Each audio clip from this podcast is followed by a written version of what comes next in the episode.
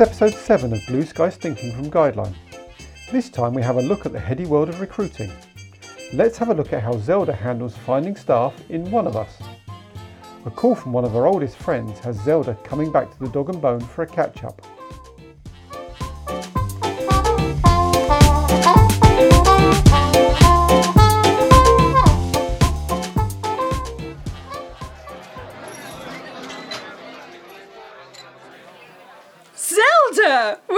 Woohoo! Over here, sweetie. How totes and amazeballs to see you! Penny, how are you doing? It's been, well, absolutely ages. Who is this? Zelda, this is Brioc, my oldest. Get away with you. Little brioche. A brioche is a roll. Oh, well noted. And you used to be so soft and plump too. When you were younger, that is. But what a handsome chap you've turned into. Well, thank you very much. What brings you to my neck of the woods? You still in Surrey? Oh, yes. It's lovely living in the garden of England. I thought that was Kent. Oh, close enough, darling. It's close enough. Anyway, I saw from your Facebook posts that you were starting exciting new things. Oh, yes, yes, I am. It's amazing being your own boss and having complete control over everything. I am going to rock the business world with innovative approach and ideas. That sounds marvellous, Sal. I saw you were hiring too. Oh, yes. Interviews start next week. Are you well practiced in your techniques? I've seen some travesties in my time in HR in the city. Oh, I'd forgotten you were a personnel expert. Human capital, darling. Personnel is so last century. Oh, right. Human capital it is. You still at it? No, no. Gave that up with child number four. Robbie is doing so well with his business, I don't need to work. I'm a mummy of leisure. F- f- f- four kids? Bet you're still the favourite. Pios Goyal once said, It's equal opportunity for all, and we don't play favourites. Oh, right. Well, that's nice. Are you studying English or politics or something? I've just finished my philosophy BA in York. Finished? Holy smoke, Penny. You've got a child that's finished university. I know. We're so proud of him. He's the first Penhaligon to make it through university. He's looking for his first job now. Really? What do you fancy doing, brioche? Oh, sorry, brioche. I think philosophy has prepared me so well for any number of jobs marketing, legal, politics, the list goes on. You should try your interview techniques on Brioxel. Try it. Go on. Oh, well, yes, I could. well, Mr. Penhaligon, what do you think you would bring to being my, uh, uh, my personal assistant? I'm reliable and polite. I have a wonderful way with people which puts them at ease. I have worked in high stress, customer facing roles which demand high performance and accuracy. I believe that I would make an excellent executive assistant by making you more efficient and look brilliant even when you're not there. Oh, wow. That's quite an answer. Right, see? He's perfect. Go on, ask him another. Right. Okay. Ooh, a hard one. What's your biggest weakness? I struggle with sticking out in the crowd. I prefer to make those around me look good before putting myself forward for honour and glory. So I would give too much in making you look good. Well, that is wonderful. Congratulations, Mr. Penhaligon. Welcome aboard. You've got the job. When can you start? Monday. What? Oh, that's wonderful, Sal. I never dreamt you'd give him a job. What? Yes, thank you very much, Miss Zero. I appreciate your faith in me. But We'll have to find somewhere for you to live. Your Uncle Wilson lives around here. Perhaps we should pop in for a visit. I'm so excited, Zell. Thank you. Thank you. Thank you. Uh, no p- problem. That's um, uh, great. I'll get us a bottle of Prosecco to celebrate.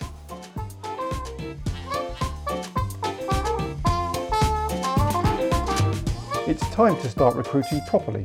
So, finally, in the new meeting room in Sidelines premises, Zelda sits down with Catherine before seeing their first interviewee for the day.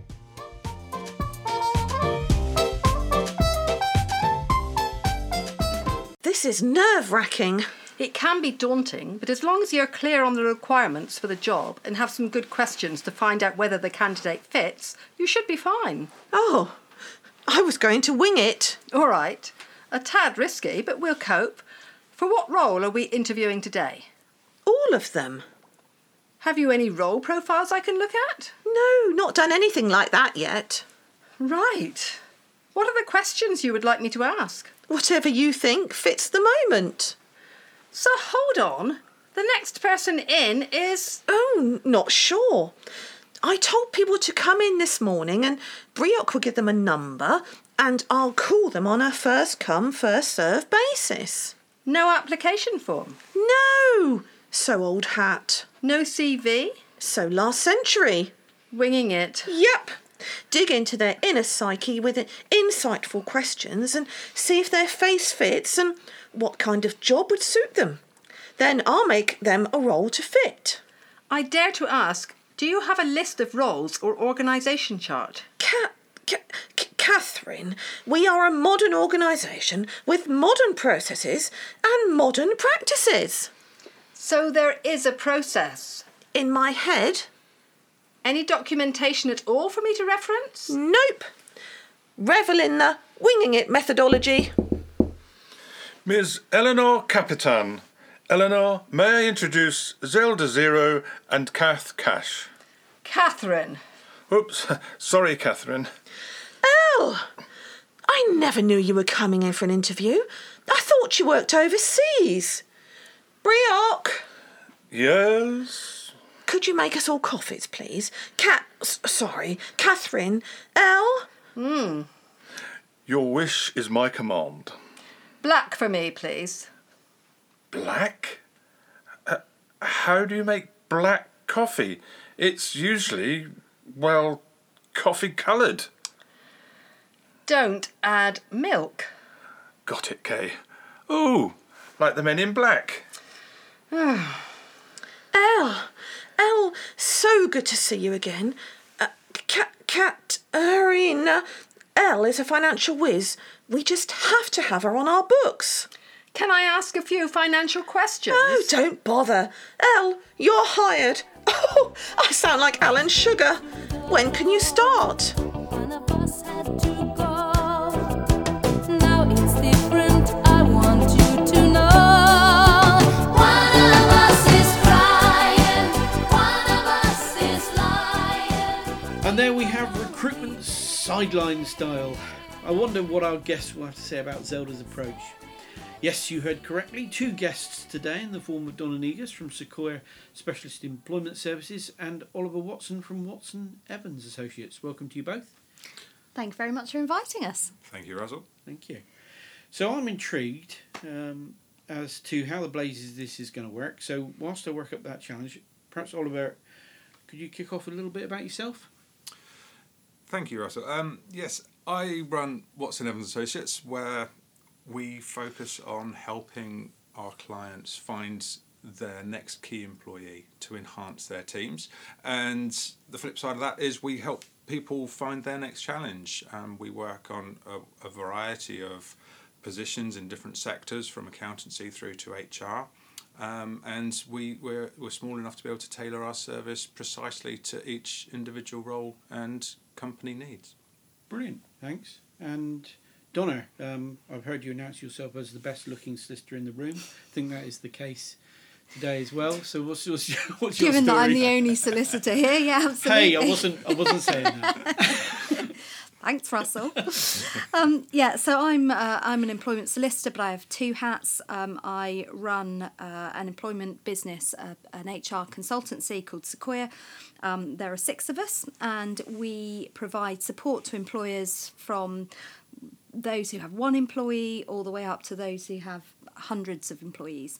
And we do everything from writing contracts to uh, writing handbooks to dealing with disciplinaries, grievances, intri- insider trading issues, um, very complex compliance issues, um, anything at all really that relates to people and, and how you manage people. Um, and we do that um, all the way through from conception to people taking on an employee, all the way through to, to ending their their career with that particular business and moving on to something new. Okay. So uh, we've certainly got the, the qualifications to have a talk about this this particular episode. Um, let's let's turn our attention back to, to what we've we've heard uh, at sideline. Any initial observations about Zelda's style? Haphazard. That's fair to say, yeah. It, it's fairly unique, that's for sure. Um, although you'd say it's fairly unique, I- I the gonna say, I reality think, is. uh, uh, yeah. half the problem might be that it's not that unique, and Mm. and that's perhaps the problem. Um, is that it should be unique, um, and not applied at all. No, but it but it, it, it unfortunately is stuff you, you've seen. I expect, and I've I must admit I've seen myself. Unfortunately, though, when, when people do take this haphazard approach, um, also known as winging it, um, it you know it, it's neither good for the business nor the person who's going for the job who's expecting you know someone to have put a bit of time and effort into making sure that they're recruiting the right person because they're often perhaps leaving a job that, that they that they love but want to progress in their careers. And if the person who is um, the, the person who's interviewing them doesn't even know what they want then that's a huge waste of time for everybody and, and actually really quite sad Yeah. Okay. So it's uh, disrespectful to, It to the process. it Yeah. is So we heard there the Brioc's uh, recruitment, let's call it uh, politely, um, or it was somewhat manipulated by Penny, his mother. So did were there any alarm bells that, that rung at either of you there?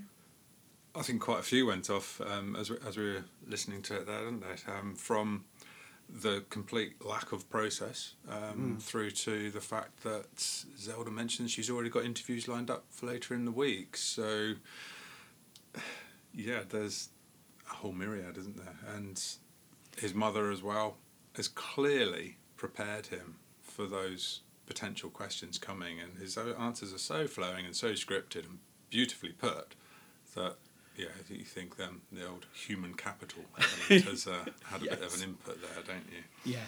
And and I think yeah, I mean the, the, the there are huge red flags, aren't there? I mean, for a start, you know why you know why were they meeting just off hat? You know, uh, on in a in a random situation when clearly he needs a job. He's clearly overqualified for the job that he's going to, or he thinks he is.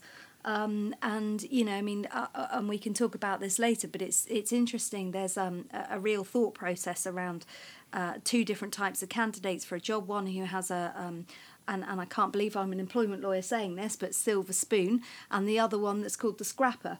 And we can go into this later, but but you know, clearly he um, you know is is somebody heading into a role with somebody who is very very unprepared for anything, and uh, I mean that in itself is a recipe for disaster. Yeah, yeah.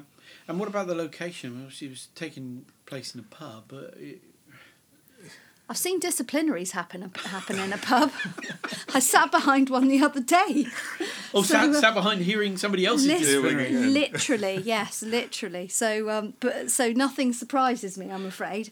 But yeah, it's not ideal, is it? No, it's not the most professional environment um, for a, an interview of any description, whether it's manipulated and created by a third party or not. It's it's just, Yeah. it, it's simply wrong, isn't it? I mean, I I have heard of employees conducting first round interviews away from the office environment, Yes. but it's not usually in a busy pub environment where you know various distractions are going on behind it. It might be a quiet little cafe um, and a neutral ground conversation sort of interview rather than yeah, which can sometimes generate uh, a more relaxed environment for you to than the Exa- formal interview setting. Exactly, Yeah. but it it would be a part of a process, not the entire process, and you know, I think it would be a little bit more in depth than um, here's my boy, Yeah. ask him a question, there's the answer. Good, you got a good job. yeah. Absolutely. And uh, I, I think cutting cutting Zelda some slack. I think she she, she was joking. she when she wasn't offered expecting him the job. it exactly. and yeah. uh, and then never had the, the she wasn't brave enough to turn around to her lifelong friend or who she hadn't seen for years. So uh, how good a friend she was, I don't know. um, to to be able to say no, I actually I was just joking, and yeah, perhaps you'd like to line up properly for, Mm. for something. But that the And I think poor the other thing about the, the kind of having an interview in a pub, and, and I, I have known many people who've, who've done this and have been able to try and explain it away that it's, you know, it'll help somebody feel at ease because it's in a very neutral environment, etc., etc. But the there is a huge amount of research that says that somebody's um, decision as to whether or not they're going to employ somebody is made within the first 10 seconds or the first you know half a minute. Yeah. and then they spend the rest of the interview trying to either prove or disprove their gut feeling about that person. But the problem is that the that by by having an interview in such a uh, relaxed environment is that the person's not expecting that. The person coming for an interview is expecting a formal um, situation. They've built themselves up for that. They've, you know, and, and then to take them completely out of that is almost unfair. Aside from all the other issues over data protection and all of those sorts of things of discussing things in public. yeah. Um, so yeah, so that's just kind of another thing thrown into the mix, really. Okay. So, uh, in in terms of questions, uh, we we, we heard um, a, f- a couple of questions from Zelda there. What what what, what are good questioning and what are bad questioning for techniques for for interviews? Good questions and bad questions. Um, Are there, are there any no nos? I suppose would be my I mean, from a legal point of view, the the obviously any questions around um, somebody's family circumstances. I mean, even you can throw in uh, you know general questions such as where do you want to be in five years' time. It's always a it's always a good idea to know where somebody wants to be, so that you can see whether or not your your business and your business values are aligned with that. Um, but but asking specifically about somebody's family circumstances or do they want to have children, which believe it or not, people still ask, um, which is quite incredible. Um, but yeah, so or asking about um, anything to do with anything that shows how old that person is. So any of the protected characteristics under the Equality Act um, would be absolutely a no no. And uh, another thing that um, is is very widely spoken about at the moment is this idea of of putting too much emphasis on looking at people's backgrounds rather than looking at the skills they have now hmm. and where they want to be rather than where they've been. yeah yeah, t- taking up on that, you get a lot of the the big accountancy practices. For example, the the big four have changed their recruitment policies in some ways to for graduate recruitment to what used to be graduate recruitment. It's like, well, do you need a degree to do the job, or can you find somebody of a similar sort of age and level of experience who's just got the tenacity, the drive, the ambition, and the actual ability to do the job? Are they as moldable and trainable, um, um, like for like? So they're they're kind of opening up to, to a greater pool of candidates by doing that as well, which is a positive for a lot of people that don't take the university route these days. And also in relation to that, Oliver, that's a really good, uh, really good point to make. In that, you know, when you're looking at two candidates, and, and one may be from you know a top university and has come out with a first, and then you look at another individual who may be a bit older, but they've sort of gone through a route of jumping between jobs in order to get to where they are. You know, it, it's it's easy to say, okay, well, let's take the person with the first class honours degree um, because clearly they're going to be better. When the reality of it is that you know they may only have got into university because they had the um, because they had the ability and the background to be able to get into that university in the first place, and and the scrapper as we call them that um, you know has has been brought up in the in the uh, you know perhaps east end of London or has grown up in in you know fairly with a fairly poor background usually has had to work much harder to get where they need to be. And and that's just life. That's not you know mm-hmm. that's not stereotyping. That's just life. But but with that brings you know other experiences. So Yeah. you know although their their education might look might look very different in reality the experience that they may bring to the job may actually be broadly similar um, and also of course if you've if you've had to make sure that you make those decisions and make those right connections in order to get through to the job that you're now working for you might well find that those people are better connected especially if you're looking for someone who's very good at networking and is able to bring more Yeah. clients into your business Yeah, and uh, unfortunately, uh, formal education will never never train you in common sense. I don't think No. there is a, No. uh, a a degree in common sense, although although everyone should have a degree of it.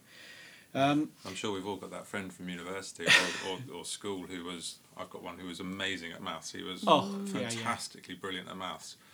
He couldn't boil an egg. no, we'll hold a decent conversation, which is uh, uh, they'll be very well prepared for an interview, but yeah, step them out, and it's difficult for them to to really act in the real world. Yeah. We, we haven't we, we've touched a lot on the, the bad questions, which I Yeah. suppose are in a way easier to identify than the good questions. Yes. Um, of what you should do. I think good lines of questioning focus on the skills that you need or that you're looking for. You've got a strong business case to bring into your company and into the role, and finding the right phrases to bring them out of the the applicant's background as well, so you can match up and actually score how appropriate their experience is to, to what you're looking for, which is perhaps a bit harder to identify than you know not asking if they're expecting children or anything like that. yes, and I, and I, I think it brings a whole new subject, perhaps for another day, of, of you know how do you prepare, how do you prepare mm. well for an interview, and and knowing that that you're going to make the right decision on what you hear and, and against what you want. So, let's let's have a look at the the so-called conversation pre-interview with with uh, Catherine Cash and Zelda. Um, did you perceive anything brewing under the under the surface there of the conversation of, of Zelda's winging it methodology? Yeah, there. Yeah, again, a couple of things that spring to mind, aren't there? The fact that she has got no process, no clear decision-making process um, or paperwork to support how she's reached decisions when it does come to Yeah. appointing somebody is glaringly obvious, I think. Um, and you need that kind of structure and support in a recruitment process to to ensure you are making the right sound decisions um, for your business as well as the right decisions for the, the from the candidate perspective as well. I suppose the, the, the follow on from that is what could happen. So the the idea that we, um, w- when we're advising clients on uh, recruiting somebody, is to make sure that you have a very clear person spec, a very clear job description, a very clear understanding of where they're going to be in that organisation, who they're going to report to, what kind of personalities they're going to report to, so that you can then recruit the right person to ensure that you fit in with all of that. And if you don't do that, you know, the, the, ramica- the ramifications are huge. You know, like I said before, you, you're recruiting somebody who isn't prepared for that role. Ultimately, they're going to fail, and then I have to come in and cut them, which is never a nice decision, No. and it's and it's never a nice thing to do, not for you nor the candidate. Um, and you know, and often that that's that's soul destroying for the person who has who has come into your business, and also it doesn't make in terms of PR, that that's horrendous PR for your company. You want your candidates to come in to work to to achieve, uh, to and if they decide to move on, um, you let them move on. But they, you know, they they very much are an advert for your business. You Yeah. know, these guys are really good to work for. You know, you you wouldn't expect an employee to stay in in you know their job for their entire life. That wouldn't. It, that's not the way things happen anymore. No. And if your business is moving the way it should do, then then things change and people do move move on. But when they move on to, into those new jobs, the idea is that that, that you're always a place they'll want to come back to if they decide to, to do that at some point. Um, or they're a very good advert for other people joining your organisation, and you're wanting to make sure that you attract the very best candidates. You know, we always say to clients, don't hire people who are mediocre because somebody who is mediocre to you will be the best candidate for somebody else because every business differs so much. But always, always take on the best person for the job. And, and and if you don't, that can be incredibly expensive. You know, we have to come along and they, they don't perform in their job, so we then have to deal with it as a disciplinary or as a capability. Yeah. And then you have to give them, you know, uh, um, targets in order to work to, and that's demoralising. And, and managers never get it right, and and it and it very much feels constantly like a like a just it's just a horrible situation. Yeah. Um, so you know, and and that becomes expensive, um, both to manage, but also to get intern, you know, external advice in, and then when you have to let that person go, again, you know, then it's expensive to get somebody new in. Yeah. I think sometimes there's a tendency to, to rush recruitment. You know, it is such a, a minefield area. It is a tricky thing to do, and at the end of the day, you're dealing with people, and they're capable of independent thought, whether you agree with it or not. And they hmm. can, at the end of the process or f- four weeks in, decide, do you know what, this isn't for me. I'm hmm. off, um, which is incredibly frustrating. Yes. So I think sometimes people rush it because they want it to be done and dusted and hmm. move on to the next thing and to get their team working again. But obviously, the, the brave and right thing to do is to take your time, set your processes up properly, you, you, and make a sensible decision based on facts that you've got from the process that you've gone through from the job specification, the person specification. You've got a clear path as to where they're fitting into your company, um, and and move forward from there rather than one morning sort of a group interview sort of thing. Great, Yeah. You're you're my person. I'm going to take you, and uh, that's recruitment done for the year. Fantastic. Inevitably, six weeks on or whatever, you'll be back to square one and thinking that this is recruitment's just a weight around your neck dragging you down.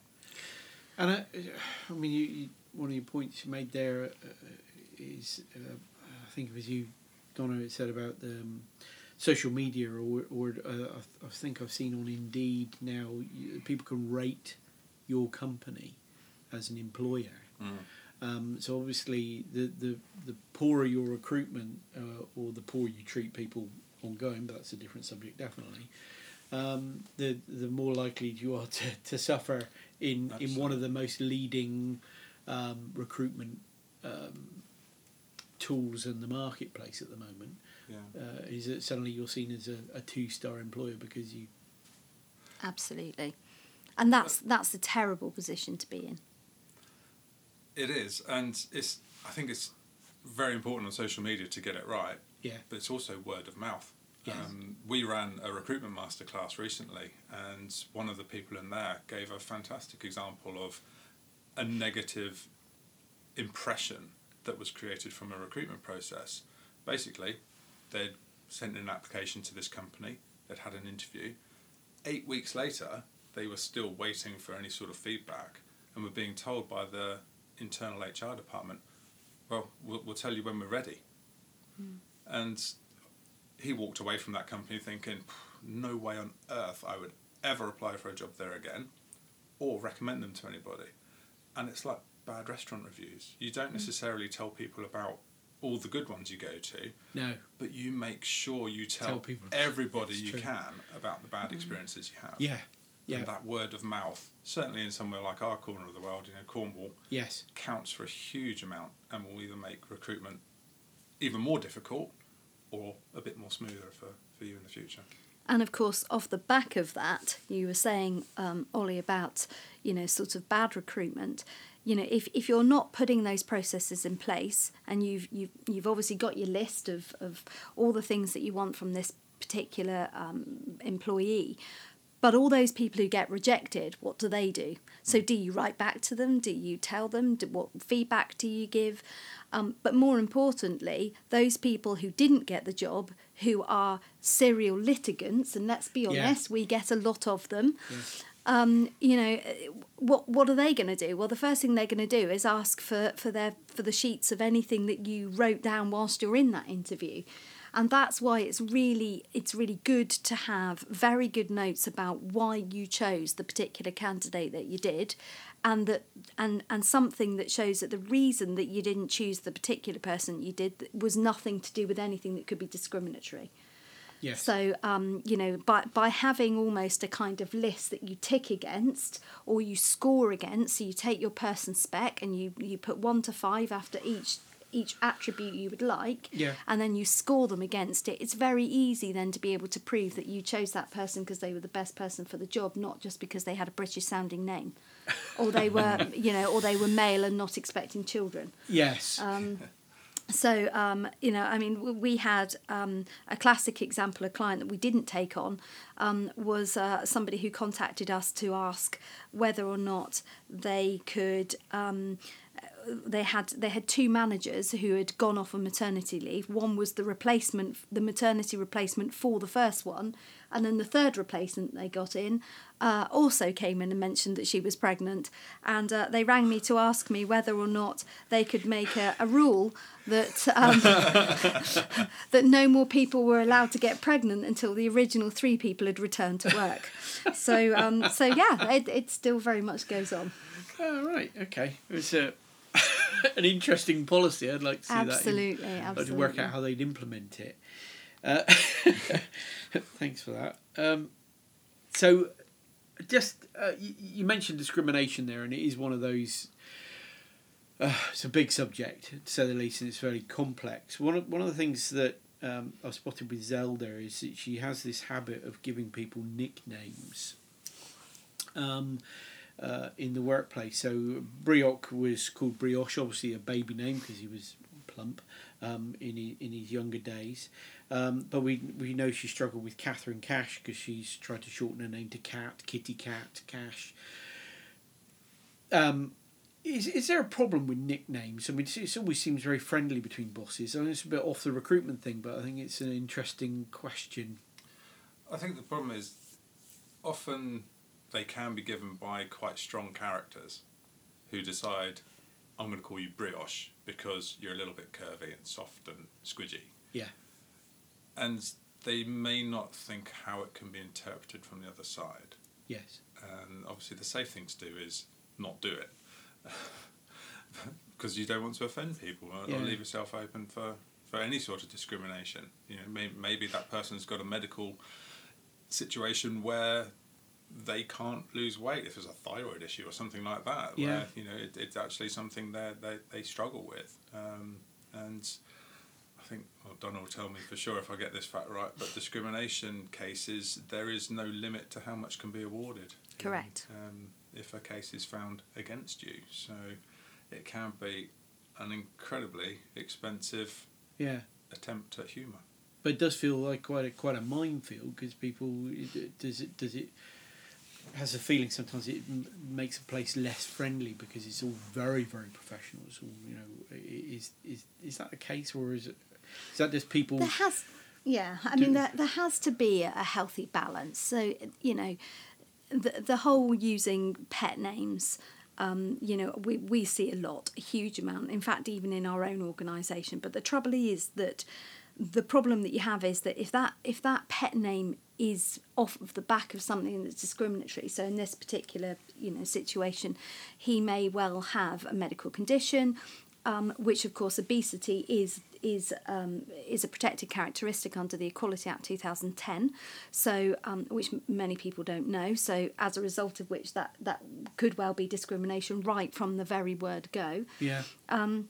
or alternatively, it just makes you look it, it outside of the organisation. It can make you look really quite unprofessional. Yes. Because you can often forget that that person is, you know, is is somebody who's being viewed from outside of the organisation as providing a professional service, and by almost making, you know, giving them baby names or daft names, can take away some of that view of being a professional which is which is really important and also within the organization if you're looking at managers and you've got some managers calling other managers you know pet names kitty and various bits and pieces it, it's not a great place to start because immediately it, it takes away some of the gravitas that sometimes they may well need and it, it makes to some extent, it makes the working environment almost too pally. So that then, when you need to do something about someone's behaviour, they take it very personally rather than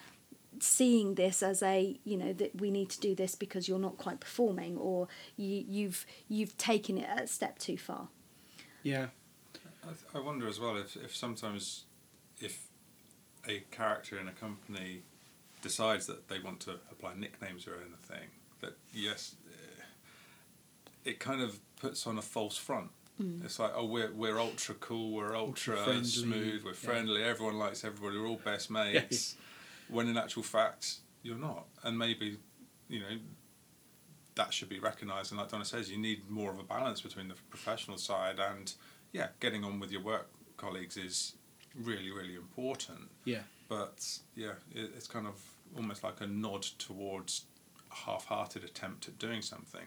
If you've got a genuinely friendly culture, you'll have a genuinely friendly mm-hmm. culture, and it will be obvious to everybody. If you've got somebody who feels they have to instill a culture into an organisation, then it will it will be fairly obvious that that's what you're doing. And yeah, calling somebody brioche, Yeah. yeah, may, may be an example of that. Yeah, fair enough. I, I kind of hanker for the days when I started, where I, I, I called my boss Mr. Chapman for the first two years until he gave me permission call Yeah. him by his first name. Part of me thinks, yeah, we kind of miss that a little bit. Um, Is the respect uh, element in, in both ways, um, uh, and we try to be overly friendly, maybe. Okay, um, well, I'd, I'd just like to um, ask uh, for some specific top tips from from you uh, from you both, and perhaps we could take it in turns. Oliver, m- focusing on on what getting the the best, the sound recruitment um, process in place. What, what what would be your top tips as a recruitment specialist? My top tip, the the one thing I always try to instill on, on people who approach us to, to try and help them is time is your friend. you, you've got to make time your friend rather. You know, Yeah. The, the more time you have, you can structure it properly to capture a wide variety of candidates. To then go through your, you've got time to go through your processes sensibly, um, and give due consideration at each stage. That's recruitment done in a hurry always worries me a little bit. Yeah. Um, you know, sometimes I've I've experienced people who are making big career and life decisions, sometimes based on a thirty minute, forty five minute chat with somebody they don't know, Yeah, effectively. yeah, And that, yeah, as I say, is is worrying when that can be the case because you know, you're going to end up spending forty, however many hours a week with these people. You're going to be entrusting them with your company, yeah. image, brands to actually do the job that you, you, you you're qualified to do. Um, never mind from the the, the person um, point of view as well. You're giving presumably giving up a secure role, a secure income. You you, you may have, or you're going to have outgoings and commitments um, that you need to ensure you continue with, and you you don't want to create a situation where you're unhappy. Um, Yeah. and, and, and are desperate to do something about it. So that that would be my top top tip, and the second one would be preparation and consistency. So that's two in one. There you go. Prepare to be consistent. Prepare to be consistent. um, so like we were saying about interview questioning, and and Zara was winging it. I'll just take the moment, see where the conversation goes with the candidate. yeah, Is I think opening yourself up to all sorts of issues potentially. And if you've got that plan and consistent approach, then everybody's treated the same, Yeah. regardless of levels of experience or qualifications or background or whatever it may be. yeah. Well, I mean, we we saw at the end there that El Capitan came in and was was given a job with no. She didn't even utter a word. No. Um, and and she's been given a job. So, yeah, I can see that um, consistency is is key. How's she going to maintain that consistency of recruitment with the next candidate through the door? What what about from your side, Donna? You? So, fr- from the legal side, um, I mean, there are many issues here uh, uh, and, and many tips. the first one being like you know, like you've said, Ollie, is is make sure that you prepare. You know, fail to prepare, prepare to fail. It and it is is as much here as it is anywhere. Um, make sure that you you understand what it is that you're recruiting for. Make sure that you put a proper person spec together, a proper job description together. Make sure that when you go to market, you choose the right methods in which to to, to search for somebody. You pay someone to do it. It will always pay dividends um, for a start because your management time that's not what you're good at. That's that's often not what you're trained to do. Whereas those people you employ to do it for you will do a much better job, and you will get a much better representation of candidates that are available. Um, sorry, that was a cheeky plug there for you, Ollie. Thank you very much. Um, but but from a, from but but from a legal point of view, it, it is always better to do that. Um, make sure that you have good training in place within your organisation, especially things like equality training, Yes. to make sure that those people, if you are going to recruit on your own, that you understand what you're from the legal perspective, what you're expected to do um, and and what what discrimination is and how very simple it is to to take unconscious bias they call it um, where you you in, you you hire somebody who very much fits your own profile rather than the profile of the business. So that there's all of those things making sure you get your organizational structure right make sure you get your reporting structure right before you before you go to market um, and then sort of off the off the back of that make sure that when you've got somebody in that you you properly induct them that they understand what it is that they're doing that you train them get some processes in place so that you know if, if you're in the midst of training them that that they have something to go back to to refer to so that um, it, it's much easier for them to pick up the role. You know they're going to be very new to this. And support them. You know nobody is going to pick up every element of the job really quickly um, so make sure that you're, you know, once you've got the right candidate in, that you look after them, because that that's that's often the reason why people leave, and then they'll badmouth you. Yeah. And and at the end of the day, you want to be the employer of choice, and and that's you know often the the difference between a good employer and a bad employer. I think sometimes in the recruitment process, people forget it doesn't necessarily stop on the day that somebody starts their new job. Um, you hit really nail on the head there that the settling in period is so crucial. So many people say to us, "We want someone to, somebody that can hit the ground running," and that phrase is just so worn. Yeah. And it almost gives the impression it's like, right, you want somebody to come in and you just don't want to manage them. You just want them to know exactly how you do things, who does what in your office, what the, the systems, the processes are there. Yeah. Um, and in reality, that that's not necessarily the case at all. It's a Usually wildly unrealistic. absolutely. And we, we've all started new jobs. We all know what it's like walking in there on the first day, not really knowing where you're going yeah. or what you're going to expect or, or anything. And I think anything an employer can do to smooth that transition process, which can last six, nine, twelve months down the line, can't it? So Yeah, yeah. Um, we'll, we'll, we'll help you see those returns on, on, the, on the investment that you've put into the recruitment. And also you know from a legal point of view making sure that you get all your documentation in place mm-hmm. especially things like handbooks where you know if, you- if you want someone to pick up the phone in a particular way tell them. Show them show them what your company culture is. Explain to them where you want to be in five years time. You can't possibly have someone who is ready on day one to meet your you know to help you meet your goal in five years time if they don't know what it is. Yeah. so you know, from from a legal point of view, um, understand that you do have legal responsibilities to make sure that they're trained and that you've got you know policies and procedures and contracts in place from day one, um, and, and make sure you do it. Okay. It does beg the question on, on the back of that uh, is to whether there's a significant difference between a small business's responsibility or approach to recruitment and a large business's. Is there any fundamental difference between the two? From a legal point of view, no.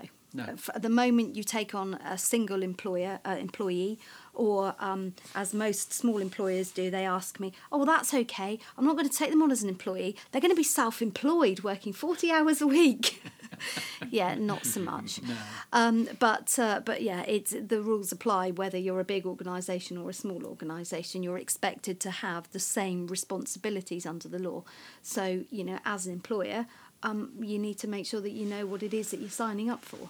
Yeah. So the kind of the the fallback is oh we're we're small and we can be more flexible and we can take a different approach as as Zelda's suggesting she can be innovative or uh, modern practices, not really, you know, the same rules apply. Well, and also small businesses become big businesses if they do this Yeah. properly in the first place. Otherwise, small businesses remain small businesses and they lose staff as quickly as they recruit them, which is great for Ollie, but not, you know, and great for me because it keeps me in a job too. Yes. In fact, the more employers who can make the odd mistake, the better. On my part, really, uh, keeps keeps me keeps me in funds. I think one one big difference between the recruitment in those sort of different scale companies is obviously in a larger company you've got professionals qualified in that certain area. So if you're hiring an accountant, you're likely to have some very good technical knowledge in house who can lead or at least help create the questions that's going to give you an idea of Yeah. where their technical capabilities are. Whereas in a small organisation, it may be you know if you're growing, you're doing really well. It may be the first genuine accountant you're you're bringing on board, and yes, you, you may be a, a good business person in the general sense, but do you know the IR thirty five tax rules, for example, Yeah. uh, and everything else around that, and it's, yeah, bringing so you're going to have to find someone to, to come in and, and help you on Yeah. that front, whether that's uh, in a general sense, somebody like Donna helping you write those questions and, and set your handbooks up and everything like that, whether it's um, a, a recruitment agency, uh, consultancy such as Watson Evans, then yes, we can do that. Or even when it comes down to conducting an interview, does, will your firm of accountants, will the, the accountant you, that you, you um, communicate with regularly come and sit on an interview Yeah. um, and lend some expertise to Yes. that to that situation? So Which is a Um, difficult one to balance sometimes, isn't it? Because of course they could very well be losing uh, a a revenue bit stream yeah. because you're going to bring your bookkeeping in house or or whatever. Mm. Brilliant. Okay, so uh, we. Well, I mean, this is this is truly scratched the surface this, uh, um, of what is a huge subject. Uh, and, and people generally offer some of the biggest challenges in business. What other hot topics should should we be talking about in the future? Do you think? I think you've got to go down some sort of disciplinary process. I was going to make the same comment. yeah, disciplinary. I'm pretty sure that Zelda needs to be disciplined at some point. as, Well, as, the- the- as it's a company, who disciplines that? well, exactly, but no, it's a difficult one, isn't it? But um, but But the, the danger is that she'll discipline somebody, or I suppose not discipline somebody that should be. Yeah. That's going to be a, a tricky one. I'll have a think about that. I'll have to s- Yeah, or a, a nice legal case coming in from uh, from Brioche when he realised when he gets the coffee wrong one too many times, he gets Yeah. the boot. Then yeah, yeah, maybe his uh, Yeah, uh, his uh, philosophy and law skills will uh, lead him to. Uh, Well, I suspect the trouble him. is that, that Zelda will ask someone in the cafe, you know, well, well, he's got less than two years' service. What should we do about that? Oh, well, he's got no legal rights if he's got less than two years' service. And then you find out that, of course, discrimination is uh, is exempt from that little rule. So, um, yeah, but but we, we do like the pub lawyers. We, they're always Oh, a good yeah. one. yeah, everyone everyone's got an opinion. Yeah. Um, brilliant. Oh well, this has been uh, really quite an in, intriguing conversation. I wish we could carry it on, but um, uh, uh, forty minutes. and you've got to edit that down to what? we'll work it out. Actually, there was some good stuff in there, so I don't know how far we'll go, but we'll see how we go. Um, it'll be good. Uh, th- that leads me to, to kind of wind up the the episode for today. It would be good to hear from anybody if they uh, agree with you on your on your tips and, and your points. I'm sure they they unlikely to uh, disagree. So thank you, Donna. Thank you, Oliver, for for spending some time in my lounge today. Um, thank everyone for listening. Uh, we'd love to hear your thoughts on what's going on with Sideline, um, what subjects you'd find useful in the future. Um, we appreciate your shares and likes and comments and ratings. All feedback is good feedback. It's a good HR term, that isn't it? um, next time, that new product that Sideline has created to our uh, started to output may be a problem for Zelda and Jacob in Gimme, Gimme, Gimme.